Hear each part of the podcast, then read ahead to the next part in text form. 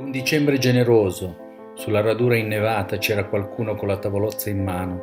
Nevicava, nevicava nel suo dipingere. Era inconsapevole, dipingeva questo nudo inverno, le sue compatte ossa, la valle della nostra origine, profonda, e l'altezza dei seni nella ripida ebbrezza. Sul modello nevicava. Dio mio, qui ha svolazzato il corvo, cosa vuole? Da dove viene? Fu un dicembre generoso, sulla tavolozza nevicava e la tavolozza era vuota.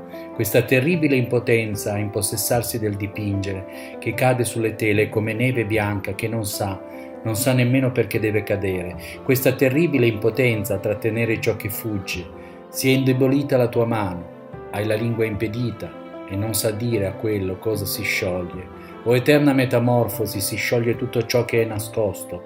O eterna metamorfosi dove sarà la mia anima finché mi sciolgo in neve, dove sarà, in quale donna, in quali nevai.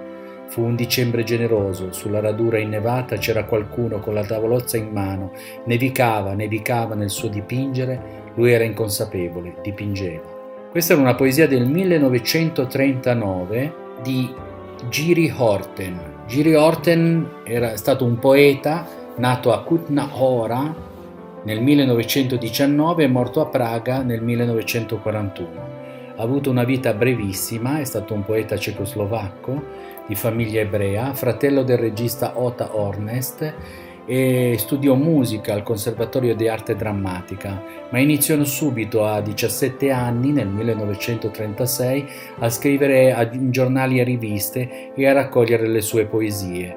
Fu un grande poeta cecoslovacco. Buon intervallo a tutti da Antonio Sixti.